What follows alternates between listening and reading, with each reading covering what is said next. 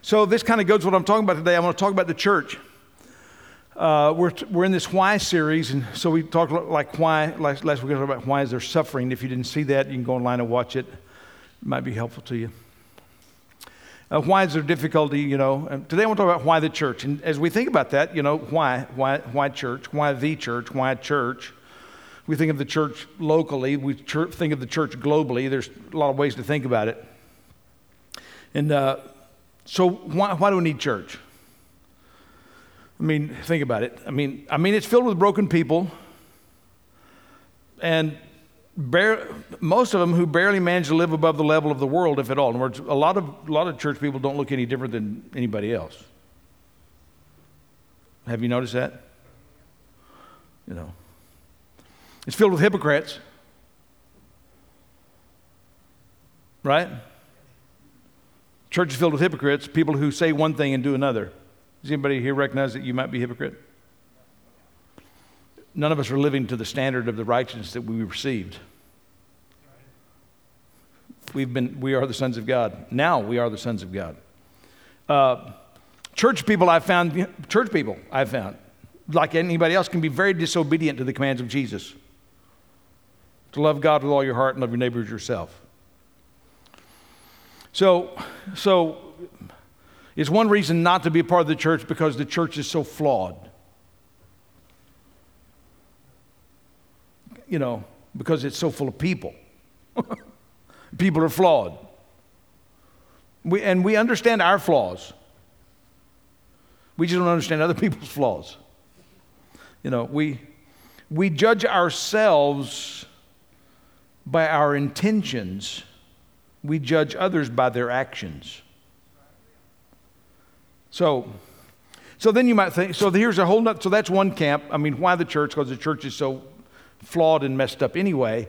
At least, you know, every one I've been a part of, and I've been part of this one for 40 years. So, uh, and isn't, so the other side is, it is, isn't a relationship with Jesus a personal relationship? I mean, we talk about that. You need a personal relationship with Jesus Christ. You need to have a personal relationship. So, so, isn't it just, can I just have a relationship between me and Jesus?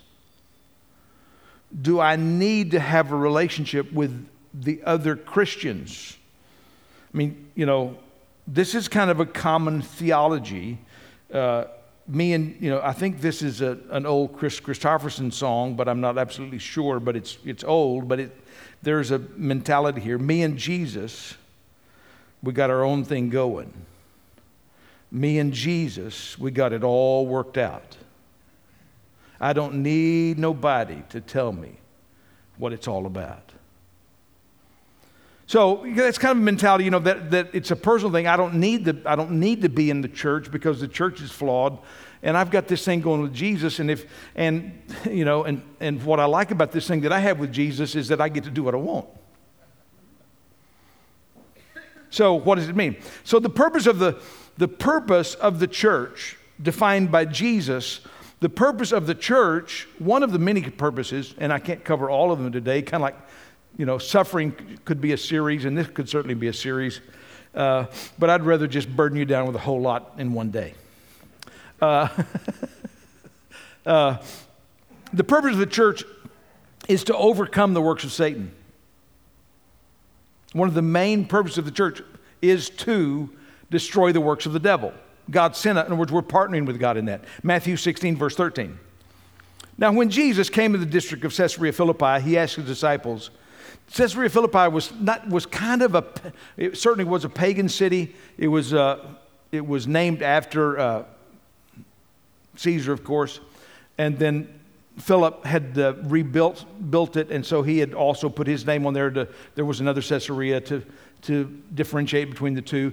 And it was also a place where there was the grotto of Pan, uh, where there was, you know, of course, the Romans had a multitude of gods that they worshiped, many, many gods. One of the gods was Pan, and Pan is the, you know, goat bottom, man on top, or horse bottom, man on top. And uh, so the worship of, they worshiped Pan there, and there was a grotto there, a cave that they believed was, they thought of caves as entrances to Hades. There was a, anytime there was a deep place, in other words, this is a place, you know, kind of a scary place, that, you know, they would just, just like they, we, we think of hell, when you think of hell, where do you think hell is? I mean, just right off the top of your head, where is hell? Hell's down, right? That's the way we think of it. Why? Because it's the underworld. Well, where, where do dead people go? Well, they get buried in the ground. So, so, so that there's a whole connotation of how. So, so they're in Caesarea Philippi, which is not really where a bunch of good Jew boys would go, but Jesus takes them there. And it's a 120 mile. This is a 120 mile journey from Jerusalem. This is no walk in the park. This is a, this is a, this is a, this is a journey to make this point. So you think about it. so Jesus and his disciples they walk from Galilee, maybe you know another maybe it's 80 miles, 90 miles instead of 120 miles. And he said to the disciples, Who do you say the Son of Man is? And they said, Some say John the Baptist, others say Elijah, and others Jeremiah or one of the prophets. And he said to them, But who do you say that I am? Simon Peter replied, You are the Christ, the Son of the living God. And Jesus answered him, Blessed are you, Simon Barjona, for flesh and blood has not revealed this to you. Basically, said, This is way above your pay grade. You'd have never figured this out. God gave you this. God, God showed you this. it was revealed to you, but, but by my Father who's in heaven. And I tell you, you're Peter. And on this rock I will build my church, and the gates of hell shall not prevail against it. I will give you the keys of the kingdom of heaven. And whatever you bind on earth shall be bound in heaven, and whatever you loose on earth shall be loosed in heaven. Then he strictly charged the disciples to tell no one that he was the Christ. So he says to Peter, You're on this rock, on this rock. So is Peter the rock, or is this confession of faith the rock? So, you know, which is the rock? Which is it? Well, if, if you follow all of the teaching of Jesus, Jesus, the, the rock to Jesus is if you believe in me, as the scripture has said, whoever believes in me will not perish but have everlasting life. So the rock to Jesus is not the individual Peter. The church is not built upon the individual Peter. The church is built upon the faith in the Lord Jesus Christ and who he is. He said, This upon this confession of faith, that Jesus is Son of God, Jesus is the Son of God, that Jesus is going to come and die. They don't understand all of this yet, but they're going to understand all the dimensions of it later, that Jesus is going to come and die on their behalf. And then he's going to do this incredible thing. He's going to, he is going to defeat hell and the grave and be raised from the dead. So he said, upon that, upon the faith on who I am and what I've done, I will build my church, and the gates of hell, the gates of Hades, shall not prevail against it. Now, this word church is interesting. The word church, is, it wasn't used a lot uh, in Greek otherwise, uh, and it was, wasn't used the way Jesus is thinking about it, is that uh, the Greek word is ecclesia for church. And it means assembly, and it comes out of two words that means, in a sense, the called out ones. Uh, the, you know, so so, any of you ever, uh, when you were in elementary school and you and they split up teams for sides, wasn't that wasn't that uh, horribly discouraging and depressing? Because you want to be picked first, and the horrible thing is to be picked last. But you hope at least you will be picked somewhere in the in the messy middle, right? And so, but but for, for the in the team that you want to be on, you know, so the team captain is up there and he's looking and he's trying to decide who's going to be good at this game of kickball or basketball or whatever it is that you're going to play during recess. And, and it's glorious when he, he looks at you and says, You.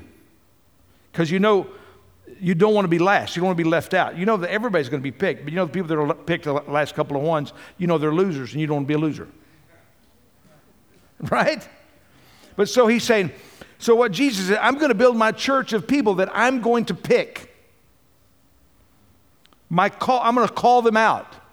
And William even alluded to it how God calls us out to salvation.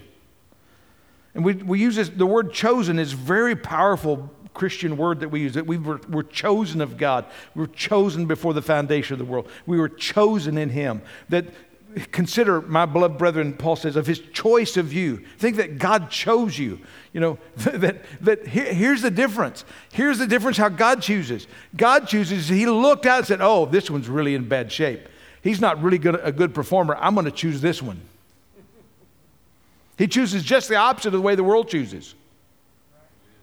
He chooses broken, hurting people. That's why the church is full of broken, hurting people. They're the ones that God chooses the poor, the struggling. If you think, oh, I'm the only one struggling in here, you're not. We're not all struggling with the exact same thing, but we're all struggling. So Jesus chooses us, and uh, the called out ones, and he said, I'm going to build my assembly. I'm going to build my church, this assembly of my invited ones. And this assembly, this, this, this assembly, empowered by me, is going to stop the forces of hell. That's what he says. He said, Hey guys, here's what I tell you is going to happen. You guys, and you're thinking, huh? That was a lot of, that was a response a lot of times when Jesus asked them a question. They'd say, you know, they'd go, huh? We don't know. They didn't get it yet. They, they took them a while to get it. Sometimes it takes us a while to get it. But they, when they got it, they realized God called them to this group, this ragtag group of guys. They, they literally became an unstoppable force that turned the world upside down.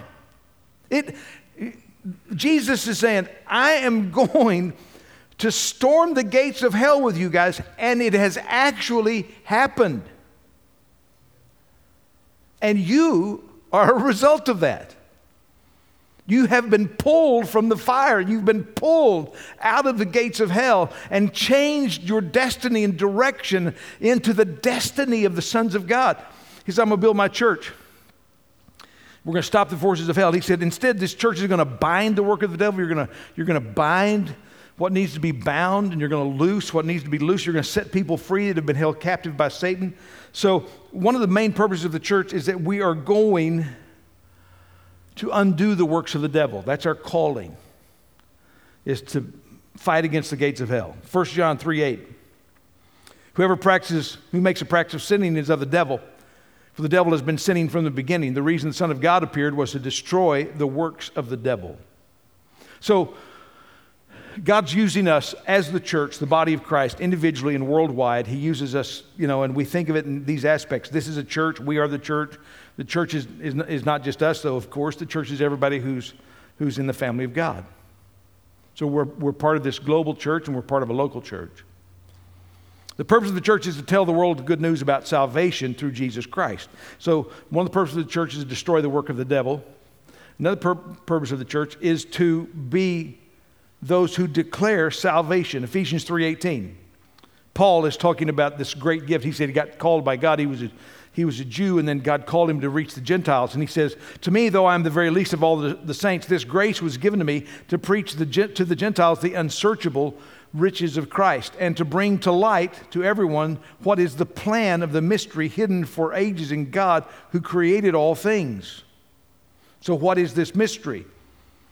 So that through the church the manifold wisdom of God might be made known to the rulers and authorities in the heavenly places. So that salvation, God saving us, was a mystery in heaven. God understood it. God the Father understood it. The, Son understood it because they planned it for the foundation of the world. But one of the reasons it's often given why Satan fell because he didn't like God's plan. God's plan is to take, to take humans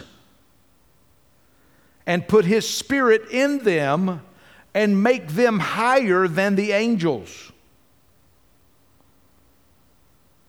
He didn't like that. He didn't like losing his place to a bunch of stumble bums, or as we talked about several weeks ago, knuckleheads. Right? He said, so this was according to the eternal purpose that he realized in Christ Jesus our Lord. Mark 16, 15, Jesus said, Go into all the world and preach the gospel to all creation. So, God wants us, one of the main things that we're going to do is tell people about Jesus, to tell people the gospel, the good news. Believe on the Lord Jesus Christ and be saved. What is the good news? The God, Jesus said, believe on the gospel in John 3 16 before he's ever gone to the cross because the, to, to believe on Jesus is to believe that he is going to, he is the Son of God and he's going to accomplish everything he's promised to accomplish in regards to salvation, to believe the good news that he's preached. And then he says, then he calls us, so we're going to reach the world. Uh, this, you know, we're all to reach the world. We're to see people come to Christ. And so the key to that is found in John 13. The key to reaching the world is one of these things. A new commandment I give to you that you love one another just as I have loved you, you also are to love one another. That's the key. This is the, the, this is the number one thing that God calls us to as the church and as Christians. I command you, love one another just as I have loved you. Has God loved you well? In the same way God's loved you, He said, I want you to love one another. By this, then He says, verse 35, by this, all people will know that you are my disciples if you have love one for another. So when we love each other the way God wants us to love each other, then it opens a door for the gospel. When people see the church being the church, it opens the door for the gospel. People want to hear the message because they think, wow, that's something. That is something. Now, you've heard this before, but I'm just going to I'm going to hit you with the highlights of this talked about how the New Testament church destroyed the gods of the Roman culture. By, by the year 300, the church was winning the war against the Roman gods. And in a sense, they destroyed the Roman gods. They overtook the Roman gods with Christianity, and which is amazing when you think, think what they did. Because they had no power, they had no political power, they had no political party, they had no prestige, they didn't have their guy in office. they, didn't have, they, they didn't have a conservative in the office. They didn't have the, they didn't have the, uh, the House or the Senate. Uh, they had nothing. They, and they couldn't even legally meet for most of that time. It became uh, persecution for meeting as Christians. Originally, they could meet because they were a Jewish sect, but by, the, by 70 AD, when, when Rome came and fought against uh, uh, Israel and destroyed the temple, then by then the, the Jews had cast the Christians out. They did not allow Christians in the synagogue. So now they became a separate group, and Rome persecuted them because Rome didn't like anybody to gather in groups that wasn't sanctioned because they figured it was a coup. So, so the New Testament church is meeting, and they're meeting secretly uh, they're meeting in little groups everywhere they can meet. They're meeting in houses. You say, why, why didn't the New Testament church build churches? Because they couldn't. I mean, they, they, often met in large houses and, and larger houses, and there were also often larger churches, but the, they didn't have the ability to be that open in broad daylight. So they were doing what they, a lot of what they did. So the New Testament church turned the world upside down and changed the culture. They changed the culture.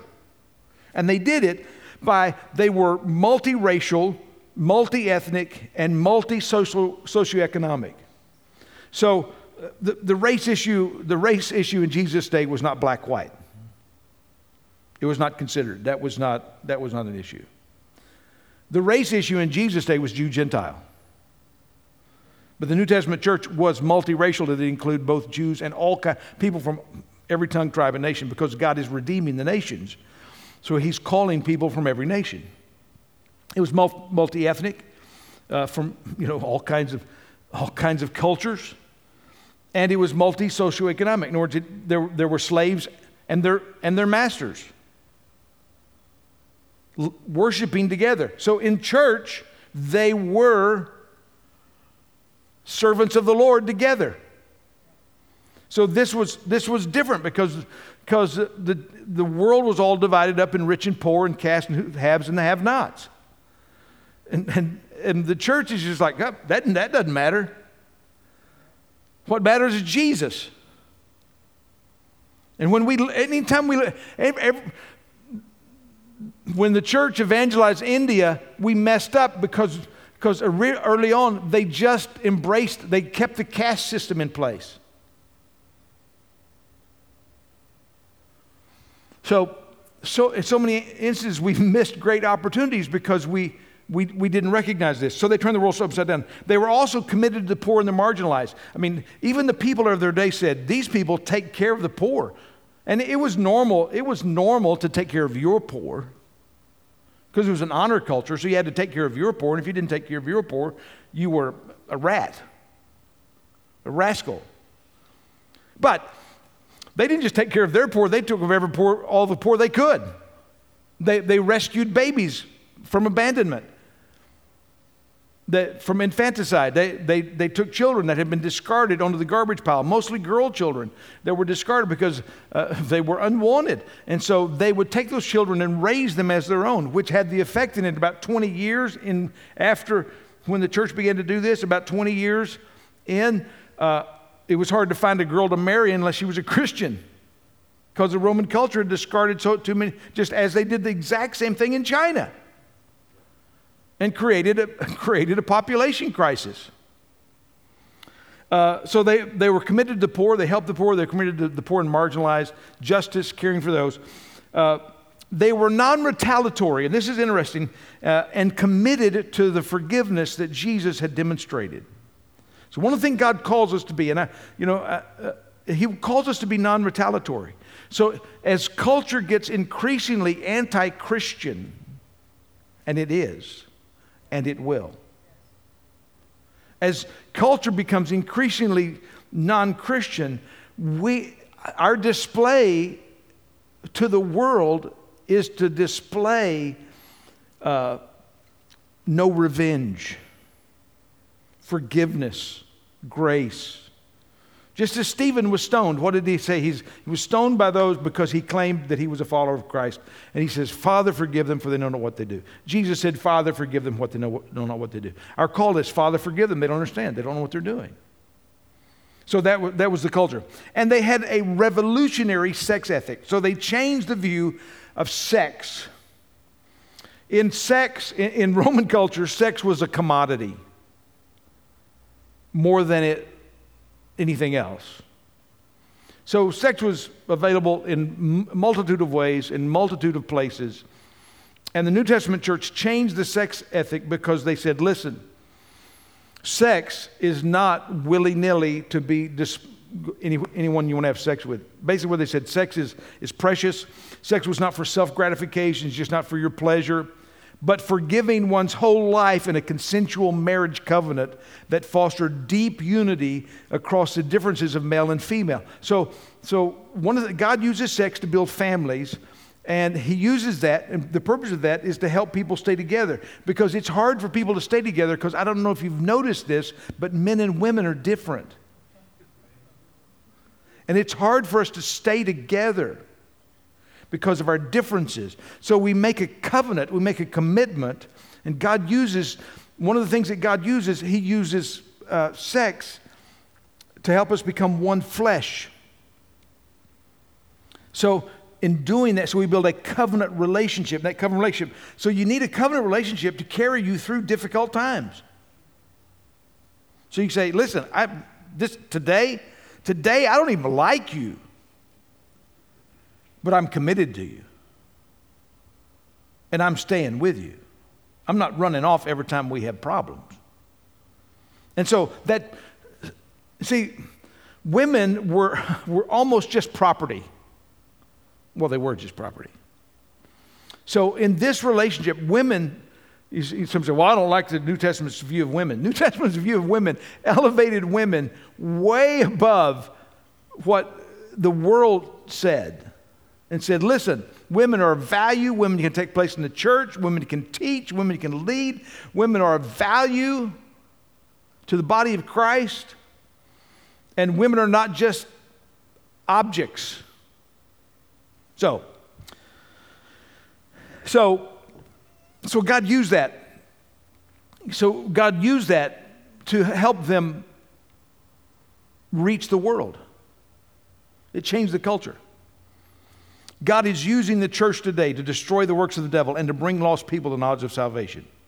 The second purpose of this, and I've got just a few minutes, the purpose of the church is to be the body of Christ. We are the body. In other words, what does that mean? Well, Jesus is the head, and we're the body. So 1 Corinthians 12, Paul says it this way For just as the body is, has one, is one, and has many members, and all the members of the body though many are one body, so as in Christ. For in one spirit we were all baptized into one body, Jews or Greeks, slaves or free, and all were made to drink of one spirit. For the body does not consist of, of one member, but of many. But it's one body, right? I love this. If the foot should say, Because I am not a hand, I don't belong to the body. that would not make it any less a part of the body. And, and if the ear should say, because I'm not an eye, I don't belong to the body, and that wouldn't make it any less a part of the body. If the whole body were an eye, where would the sense of hearing?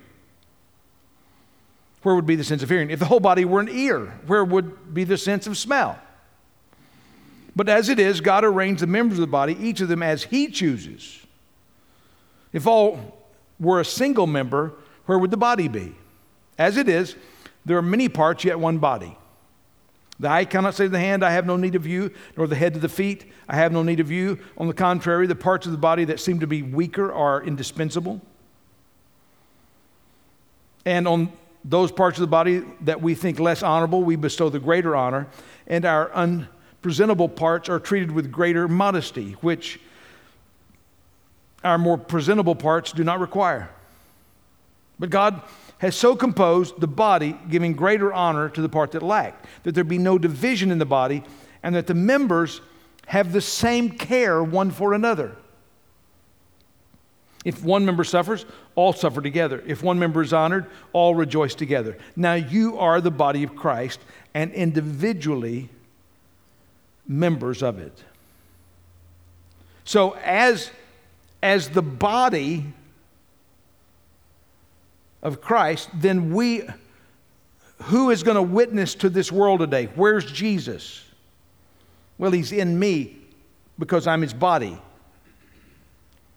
So, how is God going to witness to the world today? He's going to do it through us. In Acts 1 8, Jesus said, But you'll receive power when the Holy Spirit comes on you, and you will be my witnesses in Jerusalem and all Judea and Samaria and to the ends of the earth. He said, You're going to represent me. So, this is what the Bible says. I'm going to give you a list. I'm going to do it real quick uh, in theory uh, of what this is, these, are the, these are the things uh, that the Bible talks about that we do for one another. You can just look up through the New Testament one another and you'll find a, a greater list than this, but I'm kind of giving you, I'm hitting you high points. And, and this, is, this is just the things that, as the body of Christ, just like what you do for your own body, we do for one another. Uh, Romans 12:10, love one another with brotherly affection. Outdo one another in showing honor. Romans 12:16, live in harmony with one another. Don't be haughty, but associate with the lowly. Never be wise in your own sight. In other words, don't be, don't be clashish or snobbish. Don't, don't, don't do the things that the church is, don't undo things that the church has, has done. Uh, don't, don't create a socio-economic gathering. Don't, don't gather based on race. Romans 15, 7. Therefore, welcome one another as Christ has welcomed you for the glory of God. Are you glad that Christ welcomed you? He gave you a welcome. He welcomed you in. He was loving. He was caring. He welcomed you into his family. He said, Hey, hey, listen, I'll take you.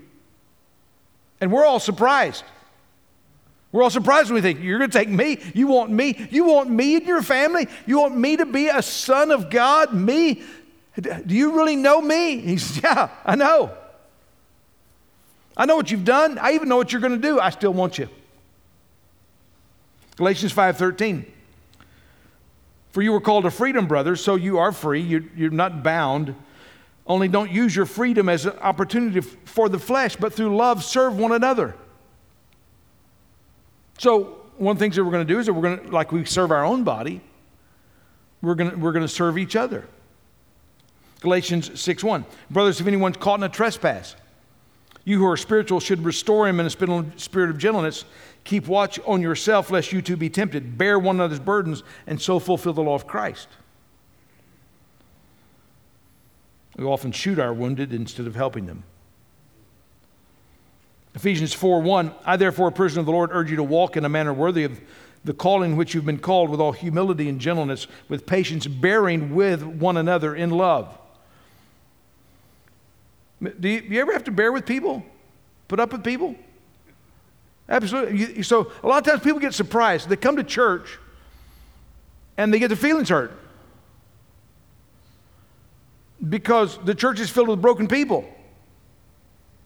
And so somebody says something, you know, or they don't, they, they say something like this. Okay, so, so I was at the doctor's, I was at the hospital this week uh, doing my pre op work for my knee surgery. And, uh, and I was there early, and I had on one of my paisley shirts, which is about all I have. And uh, I was sitting there in the waiting room, and a lady came by and said, I got to have that shirt. And I said, or she said, I love that shirt. I got to have that shirt. And I said, Well, I got it at Dillard's. And she said, In the men's department or the women's department? Said, Well, that was a compliment that went downhill quick, right? And, and we do that. And I don't know if she did it on purpose. She probably didn't. She probably wasn't you know, it was 7.30 in the morning. She probably wasn't thinking that sharply. She w- probably wasn't trying to get me uh, because the shirt looked too feminine and I was, you know, that I shouldn't be wearing that feminine shirt or something. I don't know. I don't think she was saying that. I just think she messed up. I didn't, I didn't, I just thought it was funny. and, uh, and that's the way we, and we do that. We do that. You know, we'll say things like, you look better than you used to. Thanks. I, I think you're saying that's a compliment. But we, in other words, we often, we often say things and we hurt, and the other person takes it to heart. We, we just threw it out there. It was a comment. We weren't, we weren't trying to be mean, we weren't trying to be hurtful, but we just said it, and it was stupid. And we've said it, and I think, oh, I don't know whether I should take that back or even focus on that anymore. I'm just going to let it go. So, you know, so we have to bear with each other. We have to learn how to put up with each other, put up with each other, because we're going to make mistakes. And the, the more you get in proximity, the more you have the propensity to be hurt. So we have to learn to, to forgive and bear with each other. Colossians 3.12. Uh, bearing with one another if anyone has a complaint against another, forgiving each other as the Lord has forgiven you, so also you must forgive. So we've got to we have to bear with each other. And then when we get hurt, we have to forgive each other. 1 Thessalonians 5.11. Encourage one another, build, build each other up. We all need to be built up. There's plenty of stuff tearing you down. I, I, I don't know if I've heard it once, I've heard it 10,000 times. I said, well, don't give him a compliment, it'll give him a big head. Well, hey, let me tell you this there's going to be plenty come along to shrink that head. People need compliments, build them up.